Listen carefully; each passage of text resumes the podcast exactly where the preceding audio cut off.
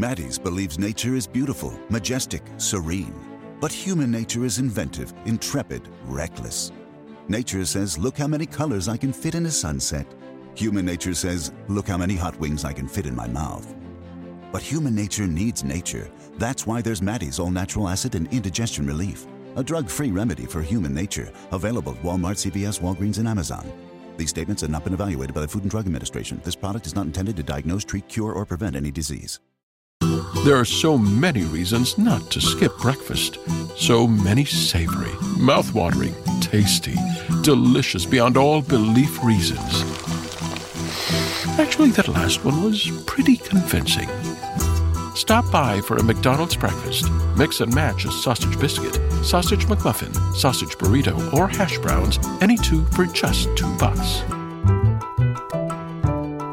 Price and participation may vary, cannot be combined with combo meal. Hey guys, if you enjoy this episode, please support this podcast by going to talkmurder.com slash join and becoming a Talco Supremo.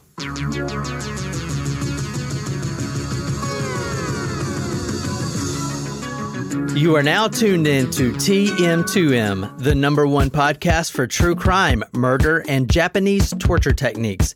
And now your host, Niquiz. Good morning, tacos. It's been nearly 25 years since popular news anchor Jodi Huisentruit vanished outside her apartment complex. Theories abound, including one of a creepy white van and even speculation of police involvement and a subsequent cover up. Stay tuned for more details and even new developments in this cold case. And now we turn to Miss Jen Bongos with sports. Jen? Hello? I think she's still sleeping.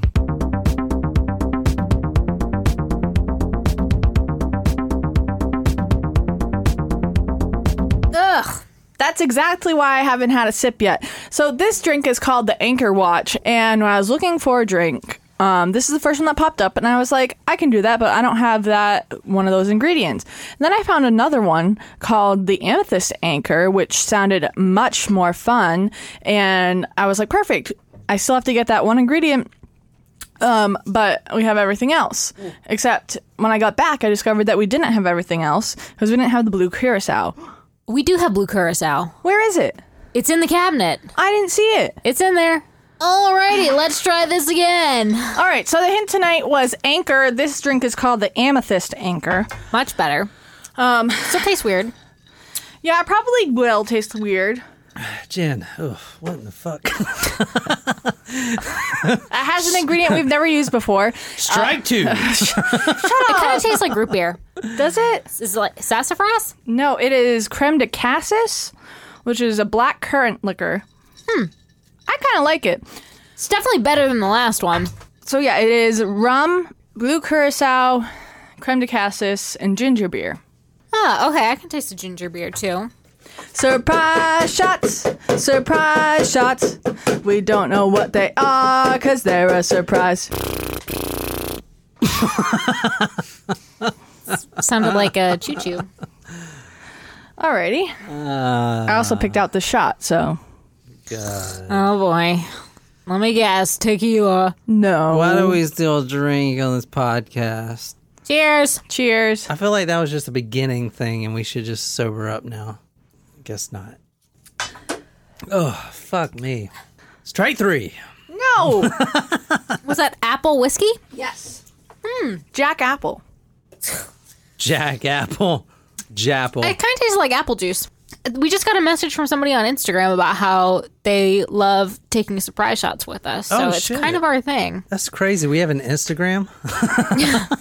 She said, "Come to Toronto, Oh, but don't shit. tell Nicole that you're going to Toronto because she hates Canada." I don't hate Canada. I just think Canada makes bad decisions when it comes to, you know, sentencing people.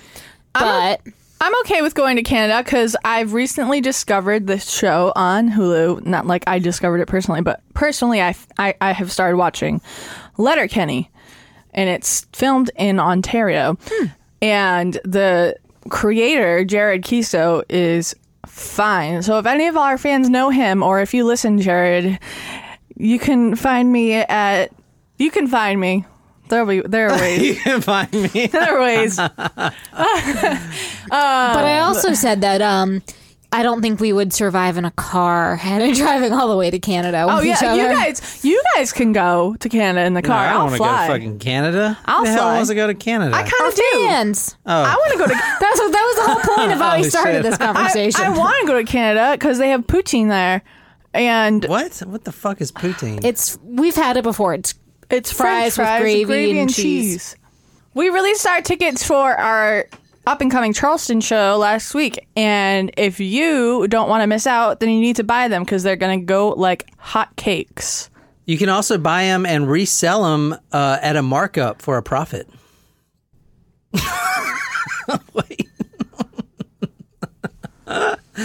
Oh, that's me that does that.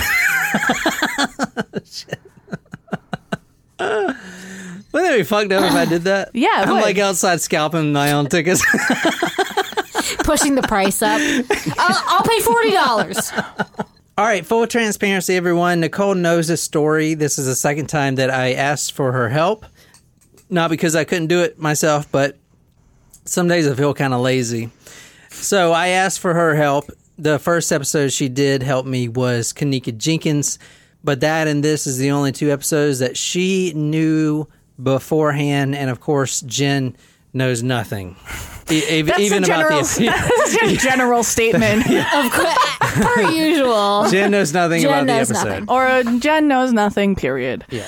Um. All right. So I I, I want to say that we're going to Ann Arbor, and there's a murder on the naval base there, Ooh, and this is in 1994. I do want to throw out a little trivia before we get started.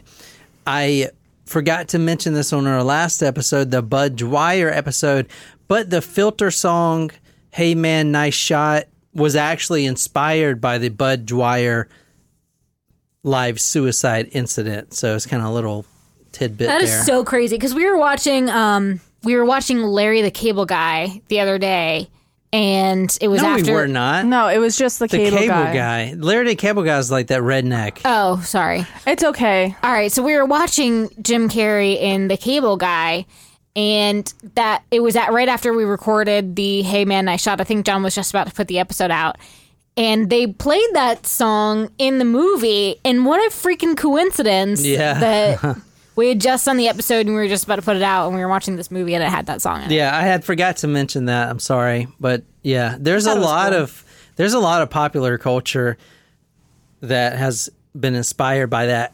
All right, so tonight we're going to Mason City, Iowa, June 27th, 1995. Tonight we're talking about Jodi Huisentruit, and that's the last time I'm going to say her last name. From now on, I'm going to refer to her as Jodi, J O D I. Her last name is H U I S E N T R U I T.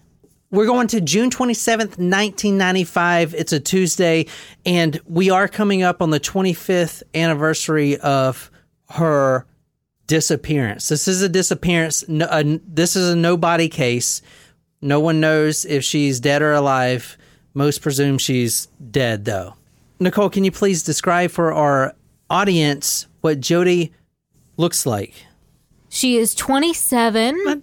Oh. Describe her, damn it. Not her age. she is. Well, I, that was what you had asked me to do was to research by more how she about her. looks, she's exactly 27. Um, well, she is blonde. Um, she's got short blonde hair and like a news angry bob that's voluminous. Fair skinned, light eyes, and very pretty. Jodi, 27 years old, she was a news anchor and she was very well liked within the Mason City community. She worked at KIMT, it's the news station, KIMT. And as you see in the picture right there, Jen, it says 6:05 a.m. She would actually go to work, leave her house at 3 a.m. to be on the air Woof. for these morning broadcasts. So yeah. How do news stations get their letters? Holy shit, that is a really good question. I don't know. Maybe it's the uh, like the uh, frequencies or something. Like Boston is WBZ. Don't know. It's a great question. That's a great question, Jen. Can someone answer that for us, please? So she's working at KIMT. I asked Nicole to go into her background. And like I said, Nicole actually knows the story. She helped me on it. So, Nicole, please tell our audience about Jodi Huisentruit? Well, she was 27 years old at the time of her disappearance. Uh, she was a Minnesota native and graduated from St. Cloud State University. She was an avid skier and moved to Mason City to become the morning and noon anchorwoman two years before she disappeared. Wait, isn't Minnesota directly somewhere near Iowa? West. No, it's northwest of it, I think. No, Is it east. connected? East. It's northeast. Is it connected? No, it's not. Actually, it's not ni- near Iowa. I'm thinking of Indiana. Minnesota sits on top of Iowa. Does it? Yes. Why? Am I, oh, I was thinking of Idaho. I was thinking of Idaho. That's potatoes, not corn. Um, she was re- referred to as vivacious and fun, kind almost to a fault, like possibly naive, is how um, friends and her sister referred to her as. The Quad City Times from Davenport, Iowa, on June 23rd of 1996 said, The blonde, petite, bubbly Huisentruit was well known and well liked in the Mason City area. Her disappearance drew a community wide response. Posters hung in store windows, yellow ribbons waved from the trees and light posts. Billboards shouted, Find Jodi. And then I also have some diary entries from Jodi. Ooh. Ooh, those diary entries were released to the media. I saw in one of the reports I was looking at, unbeknownst to the family. Wow. The diary entries kind of show her aspirations and ambitions of being a popular news anchor. You know what's sad to think about is that as a news anchor, you would imagine that she would typically be the one to report a missing person. Mm. And like how do you wrap your head around having to report that about your coworker? Yeah. That's a really good point because she actually had a coworker that was the producer. Her name is Amy Kuns, which we're going to read some of her stuff and hear some of her interview here in a second. But she was the one who had to report because if Jodi misses that morning broadcast, she's got to step in for her. So the next day, when all the cops are doing the search and everyone knows she's missing, she's the one, her good friend Amy Kuns is the one that has to report her missing, like what you just said. And mm. it's, you know, and she's still got to maintain a professional Composure. out composure about it. The Globe Gazette on June 22nd, 2008, takes from her diary. Uh, she wrote this in early 1994. There is no time better than now to begin practicing being the best I can be and living the way I want to live. Throughout the first couple of months of 1994, Huisentruit had lengthy entries in the journal. I love news, she wrote in a late January 1994 entry. Improve my career, make more money, communicate, have more impact on a larger audience. Get the Huisentruit name out. Make mom proud. I need to give myself five years in business, Huisentruit wrote. I'm not where I want to be. Her goals included anchoring at a top 50 television station, getting rid of her accent, living in a warm state, having enough money to travel, and buying nice gifts and being generous. In several entries, Jodi wrote about male friends and a love of dancing. On a cruise, she met a man she liked. Why do I get hooked on so fast? she questioned. I'm lonely here at times and would like to have someone to share my life with. Sure, I meet men, but none that really strikes me. Can relate. That's what I got for now. I'm going to go back to the journal entries when we get to a suspect.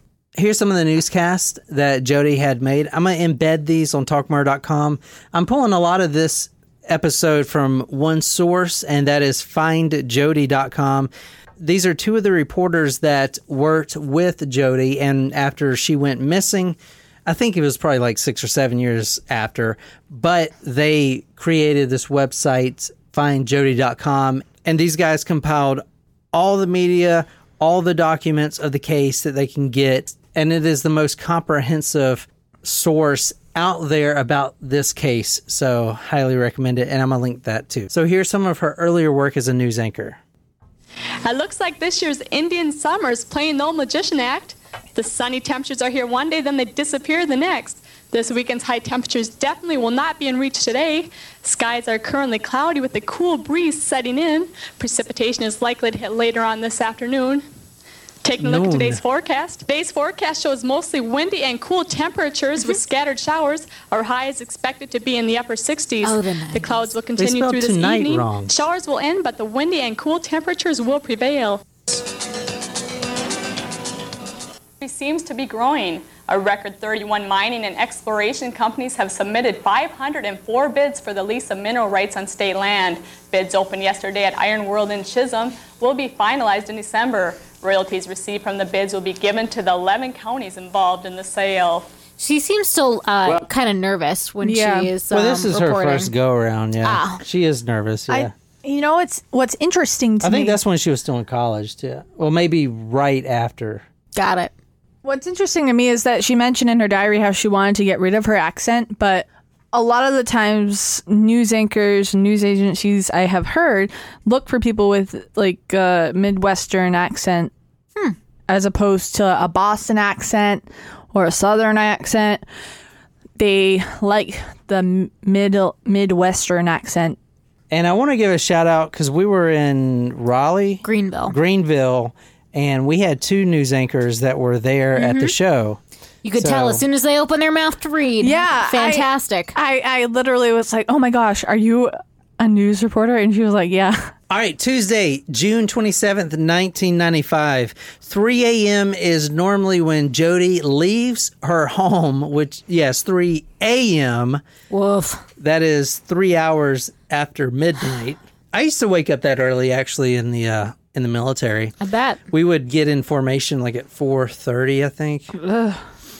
Yeah. I used to want to be in the military after I watched Cadet Kelly. Well, I joined after I watched Stripes by Bill Murray. Speaking of which, this is the second time I've shouted you out, and you still will not answer my phone You calls. you still haven't shown up to the house, Bill. We're we're like ten minutes away tops. Uh. but we, how does he know our address? he just he'll find a way. It's Bill Murray. she was supposed to leave her home at 3 a.m. At 4 a.m., her producer calls her phone. Now, around this time when she's supposed to be at work, there's only three people in the whole news station. I mean, you saw the news station, it's a tiny building, basically. Mm-hmm. There's the master controller, which is the guy that works the electronics. There's Amy Kuns and Jodi, the two news anchors. One's the producer and one's the anchor. But the producer, Amy, could sub in for Jodi if she wasn't there, if she was sick or something. I think that's how they work all of the news anchors. I'm not sure though. So, Like they have a, a lifeline substitute. right. The master controller is that like the teleprompter person that controls the teleprompter? Do they rehearse the news or is it all live? Like I I know think it's all live. sometimes breaking news comes in when they're reading the news, but if she has to be there three hours before the news starts, No, no, no. It's I think she the, the news like goes on air before six. oh, I think, but she has to be there by three. she's got to leave her house by three because her and the producer has to put all the stories together and make sure everything's good before they go on air. I think they go on air at six. I'm not sure though, but I know it's a lot of preparation because they literally get the stories that morning because that's what breaking news is. They want to get the stories that are happening right now. You know, It was just a regular routine phone call. I called her at 10 after 4. I said, Joda, are you awake? You coming into work? She goes, What time is it? You know, the typical question. So what happens is Amy subs in for Jodi and she goes on the air. And then after the newscast, she gets off the air and realizes that Jodi still has not come in yet. Then there is a problem. She knows that Jodi should have been here. It's not like her to completely not come in like this. So some of the other producers go to her house and then they call the police because they do find her car and what seems to be like a struggle that happened in the parking lot. So, Jen, I'm going to show you some of the pictures right now of the evidence from the outside of her apartment. I'm also putting these on talkmurder.com. So be sure to go and check those out. What you're looking at now is in the parking lot. That is actually a drag mark from her high heel that she was wearing. Do you see how it's kind of indented? Mm-hmm. So the police get there and can immediately see that she was most likely hit on the top of the head when she left her apartment building, which I'm going to show you more of the apartment here in a second. And then she was dragged probably by her hair and placed in someone's vehicle. This picture you're seeing right now is the drag marks of her heels kind of indenting the parking lot. Of her complex? Yeah, of, of the complex. I'm going to show you that in a second. I often find out the hard way that all IPAs are not created equal. Some are hot bombs that forget about flavor, others only taste good if you drink them with a heavy meal. Fortunately, Founders Brewing Company has found a way to enjoy an IPA anytime and at any occasion with their all day IPA. You can taste the hops, of course, but it's the complex array of malts and grains that make all day IPA a beer that will grab your attention. Whether you're relaxing after a long day at work or hanging outside with your friends, all day IPA will become one of your favorites. It's one reason why Founders is in the top 10 of the nation's craft breweries and a staple in my fridge. When you taste all day IPA, you'll understand how they got there. Look for Founders in your favorite beer store or check out their full line of beer and now hard seltzers too at foundersbrewing.com. Founders Brewing Company, born and brewed in Michigan since 1997. At Speedway, no thirst goes unquenched, and that includes yours. Right now, any size Speedy Freeze or fountain drink is only 99 cents. Find your nearest Speedway at speedway.com slash locations. Speedway, summer happens here. Excludes maximum Speedy Freeze or fountain drink. when Jodi usually leaves for work, she carries a bunch of things with her. This right here, can you tell what this is? A hair dryer. A hair dryer, yeah. So this was found at the scene of the crime too. It's her hair dryer.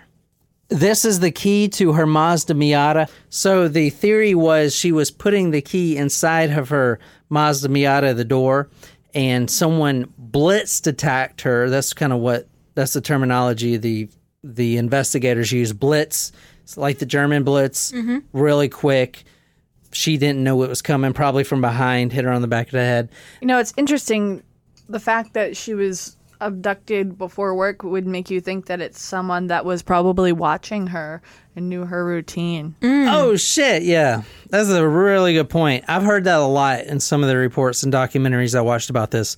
In fact, that's Otherwise, the- who else is out and about at three? yeah, Right. three in the morning. And not only that, someone that knew her routine, but that would also mean that they would have to wait an extra hour because remember she overslept and be waiting for when the sun's coming up. So it kind of makes them more vulnerable because the longer they're there, the more likely they can get caught. So if they were watching her, stalking her, they know that she didn't wake up and leave at 3 a.m. She left at 4. So they would have to wait even longer, which is So the alternative is that it was somebody who was like in the right place at the right time and Yeah, yeah, saw yeah. her and knew that it was 4 Yeah. a.m. and nobody else was going to be around. Exactly. And that's the argument with the stranger theory hmm. is that if it wasn't a random stranger, then that person would have to wait for her to wake up But if she had and risk being seen. if she had no one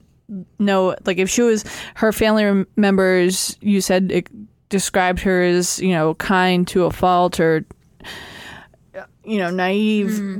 it could have been like someone that watched her on the news. Yeah, yeah, and yeah. Yeah, you know that's if, if no one would have if no one had a motive to take her if there was no reason to be to take her maybe there maybe it was someone that was upset about something that she reported on the news or they watched her or they became obsessed with her after watching her on the news for so long. Someone that would be up at that time to get her you know saying oh well she's going to be on the news pretty soon so I got to get up early to to to nab her This is her apartment right here. You see, this is her car. This Mazda Miata right here, this mm-hmm. red one. So she actually walked down here. If you can, if you guys want to go to talkmurder.com to see what I'm talking about, hmm. she's Right right, by by, the, the- door. Yeah. She's on the second floor. And I'll show you a little video of the apartment in a second, but there's a lot of windows mm-hmm. facing this. So if the kidnapper was in the parking lot, he's being very brazen because there's a lot of windows there and he they could easily see his car. And I would imagine that the stairway would be lighted since it's an indoor stairway and it looks like their overhang maybe was was well lit too and there was a light in the parking lot. The fact that it was so close to the car, I think it would be much harder for that to be a perfect stranger. Right. Because she did not have very far to go. Right. Like the person would have had to been right there and just be like, "Oh, this is my shot." Very randomly, I, it kind of makes me lean more towards this person knew her and Yeah. knew her car mm-hmm. and was waiting for her. Real quick, can you describe for our audience the outlay of the apartment here and what the kidnapper had to be dealing with? So this is the apartments that she was in. This is her car. That's her Mazda Miata right there. Oh, so wait, was her car right outside the door? Yeah, it was right outside the door. So where this news anchor is walking from, Oh, that's the other entrance. yeah, that's so there's the other multiple entrance. buildings. So he walked, or so she walked to the car door. There's a couple buildings. There's a couple buildings, but there's a lot of windows too, like front-facing windows Mm-hmm. that would be able to see someone just sitting there waiting for her. Not only that, but would it be able to see or hear someone that was in distress? Yeah, there is one resident that did come forward and say that he saw a vehicle. Do you want to guess what type of vehicle that is? A van. A van like our logo. Yeah. So this is the white Ford Econoline van, mid '80s. That's the exact same van that's on our logo, but ours is hmm. brown. Yeah. That exact same Econoline model. That's the van that one of the residents, who I think is suspicious as hell, he says that he saw when he was hmm. up at 4 a.m. doing God knows what. But here he is right now talking about that. It also looks like it could be an old news van. Resident Randy Linderman was driving to work when he saw a suspicious van in the parking lot of Jodi's apartment. Right about here, the parking lights were on. No, I, I think it was far enough over so no one could get by with another vehicle. Oh, you mean like his Ford Econoline van? Yeah, I know. That's what I was saying. Like what? It's like, uh, can we, can we, t- you know what? I, I don't think they actually did anything with this guy. They should go back and look at this guy, man. It's fucking creepy, dude. You know what? But what? I don't know. Yeah, he has this same fucking van. Linderman's explanation of the van helped police put together this picture. It was used by the local media. Jesus. Linderman, fucking killer right there. All right. Okay, so- well, speculative. Allegedly. Is he alive still? I don't know. Now I'm looking at the timeline from findjodi.com and let's go and let's talk about the day before. This is Monday, June 26, 1995. She had a news broadcast at 6 a.m. to 7 a.m. So, yeah, she obviously goes on at 6 a.m. At 9 a.m., she represents the KIMT TV annual Mason City Chamber of Commerce golf tournament. She's very athletic and she's an accomplished golfer. At 3:30 p.m., she's at the country club and there's about 200 people there that seen her.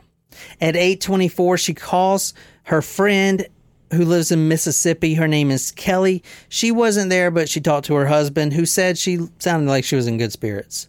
At 9 p.m., around 9 p.m., she showed up at John Vansice's house, a much older friend, like creepy old. He's like 50, and she's 27.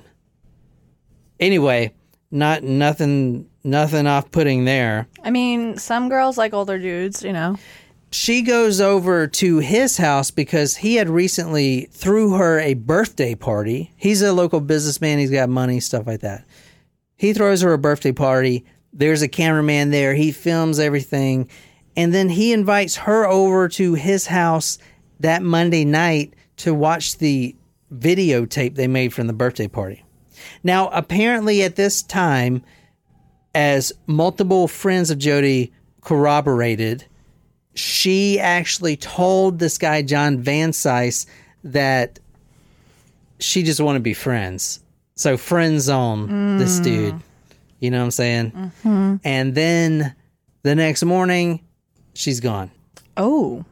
Now, he does admit that she was at his apartment the night before, and he actually passed the lie detector test and everything else. But he did end up picking up everything and moving to Arizona right after this happened. Interesting. And Nicole, you looked up some stuff about him earlier, so if you want to tell us what you found. You know it's interesting? I'm sorry to interrupt, but lie detector tests, while mostly reliable, are not foolproof because they actually, what they do is they measure your body's stress response. And if you're lying, you're most likely very, like, stressed out about them discovering the truth. The original lie detector test, which was actually created by the same man who created the Wonder Woman series, yes, that Wonder Woman was like strapped strapped around your heart and it measured your heart rate. So it doesn't necessarily measure what if what you're saying is true, but your body's reaction in the response to the questions, your stress level. So he is a person of interest in this case, supposedly one of her closest friends, and they lived in the same apartment complex. That's how they knew each other. Okay. Uh, he was 20 years older than her, and they shared some mutual interests like water skiing. And he supposedly also enjoyed spending a lot of time with her and her friends. Now, he was single, he was divorced, and she had uh, actually confided in her family at one point that she felt like he was interested in her or might be starting to be interested in her. In 2017, there was a search warrant for GPS data from 1999 Honda Civic and a 2013 GMC 1500. Um, the warrant is sealed, um, but supposedly he is one of the last people to see her alive. Hmm. This is from the Globe Gazette.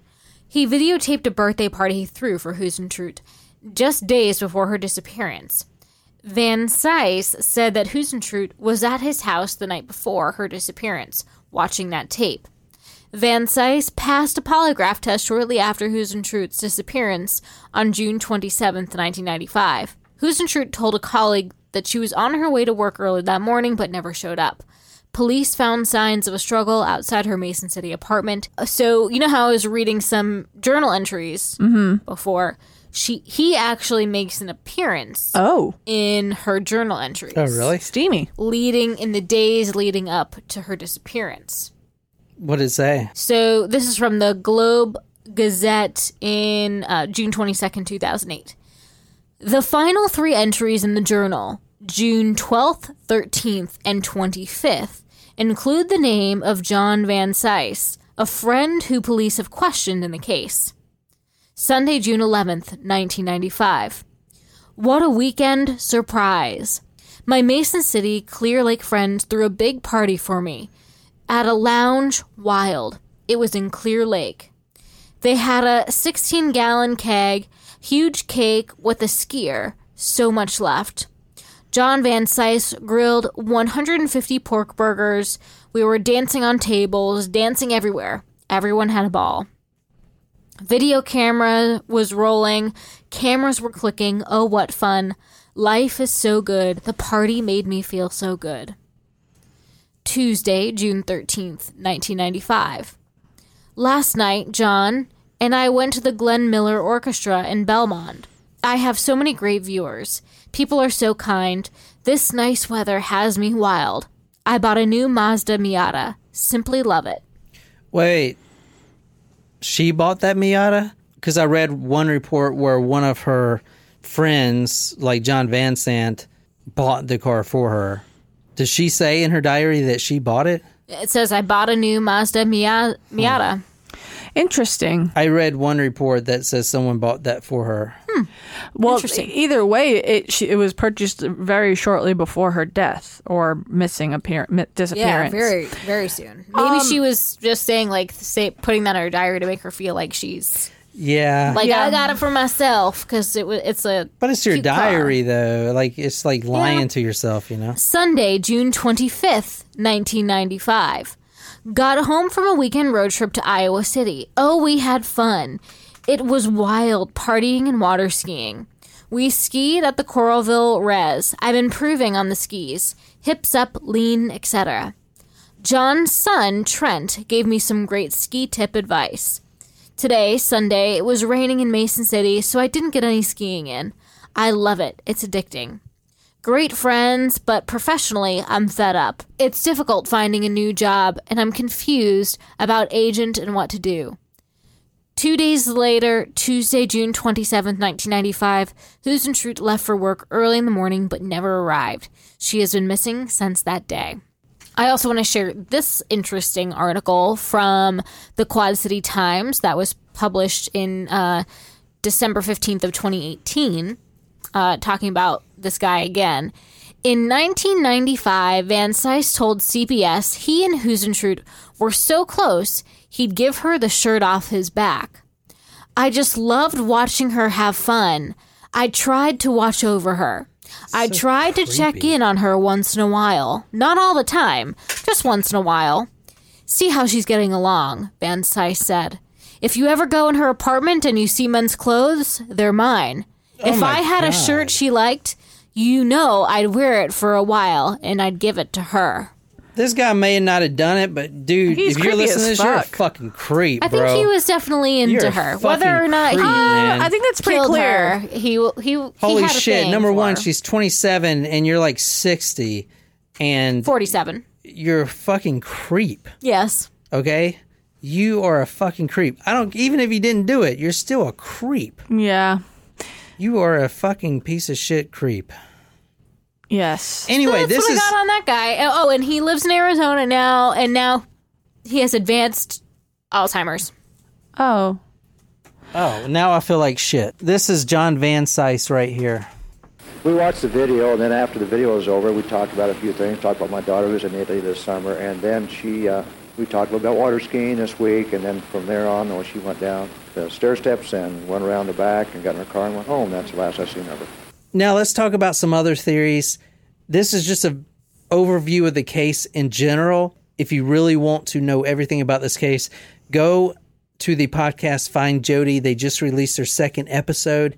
As I said before, this is the 25th anniversary of Jodi going missing, and they're covering everything from the outset. And actually, the reason I wanted to do this specific episode is to shine some light on this case because this is a case that can be solved and I think it will be solved. They don't have much evidence as far as fingerprints and stuff like that.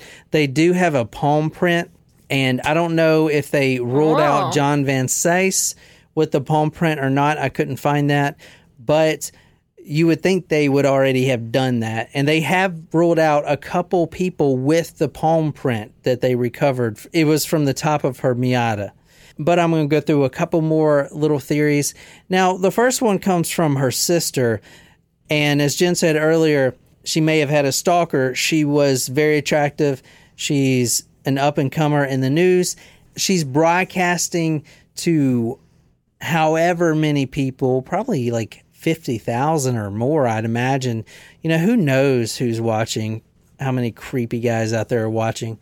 But this is her sister in an interview that she did about a stalker that was following Jodi. Oh, well, that seems like it'd be a good lead. Well, the first incident was when that it was broad daylight and she was followed by a black truck. Let me quickly brush over two other theories. One was Tony Jackson. He's in prison now. He's a serial rapist that was in the area at the time. Now, apparently, they ruled him out completely, the police, so hmm. I didn't even really go down that road. Another one was a guy named Thomas Corskaden. He was another serial rapist working in the area. Uh, apparently, he was ruled out as well. Another rabbit hole that you could go down was the drug ring theory, kind of like the bald dead. Remember that um, bald dead?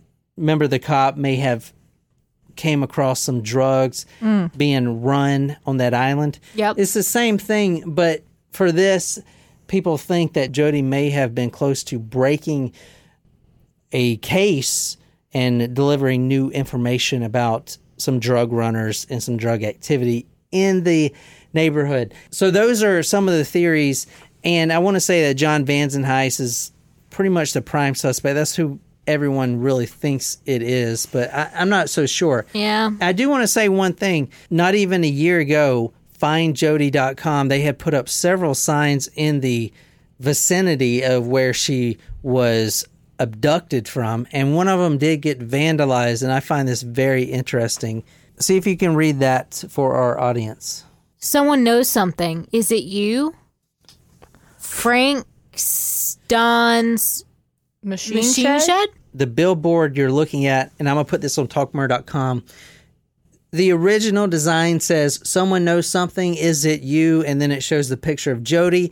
Then it says, findjodi.com. That is the original billboard. That's what it says. And someone had went with some yellow spray paint and wrote the word Frank Stearns Machine Shed. Now, Frank Stearns was the investigator of the case, hmm. and he does have a machine shed in his property.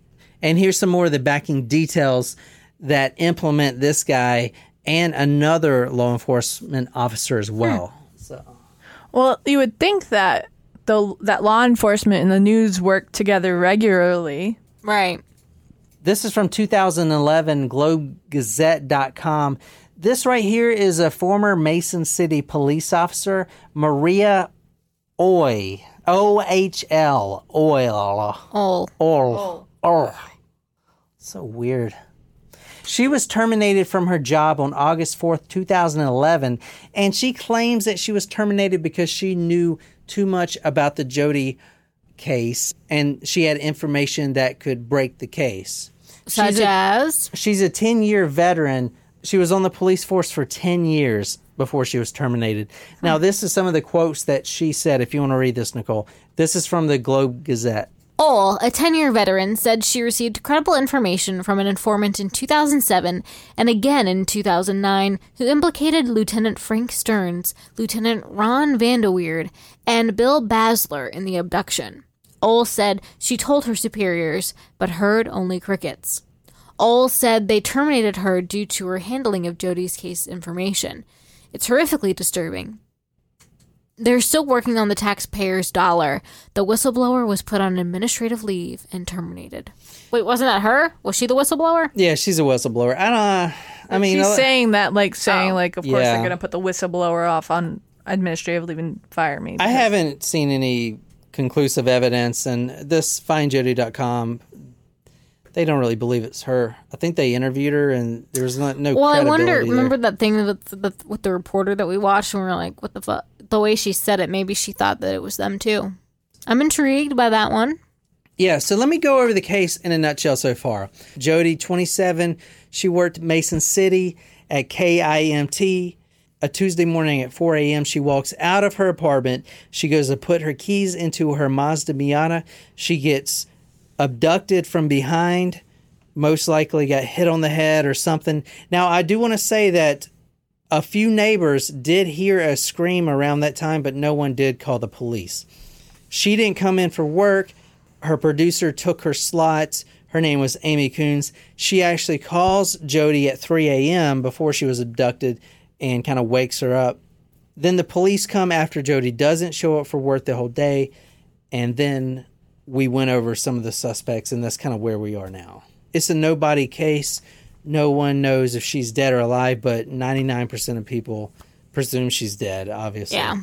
Most of this case is just speculation, so I didn't want to go too far down one theory or one rabbit hole. So I just kind of gave you the overview. If you're really interested in this case, I definitely recommend going checking out the Find Jodi podcast. They just released their second episode like two days ago, and they're going to release more and more.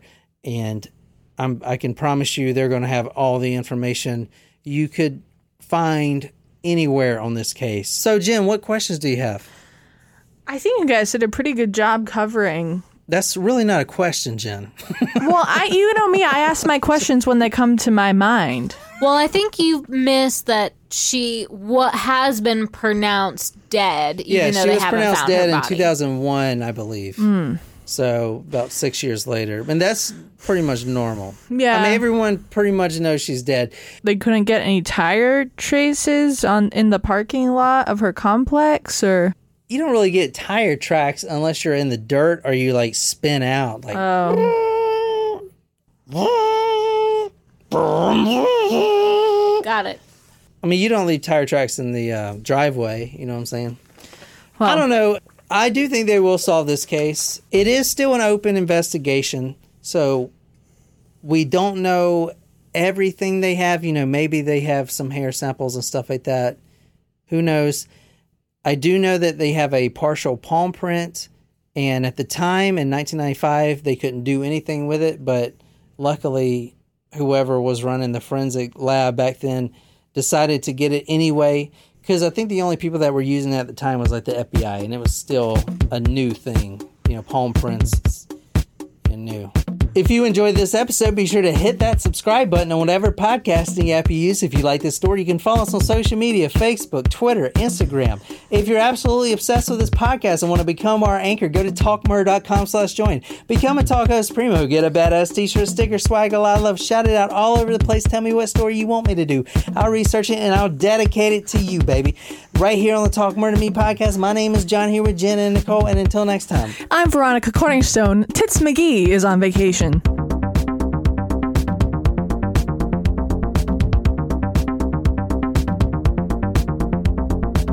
Huntington, we've been asking ourselves can we make saving money any easier? And we think we've solved it. Introducing Money Scout. It analyzes your spending habits, income, and expenses to find money not being used in your checking account, then pushes it to savings automatically. Why would a bank do that? Just to help people thrive. That's how we reinvent banking. Huntington, welcome. Subject to eligibility, terms, conditions, and account agreements. Learn more and enroll at huntington.com slash moneyscout. Me, me, me, me, me, but also you. The Pharaoh fast forwards his favorite foreign film, Powder Donut. okay, what's my line? Uh, the only line I see here on the script is get options based on your budget with the name your price tool from Progressive. Oh man, that's a tongue twister, huh? I'm sorry, I'm gonna need a few more minutes. bulbous Walrus, the Bulbous Walrus. The Name Your Price tool, only from Progressive. The owl ran afoul of the comatose coxswain. Progressive Casualty Insurance Company and affiliates. Price and coverage match limited by state law.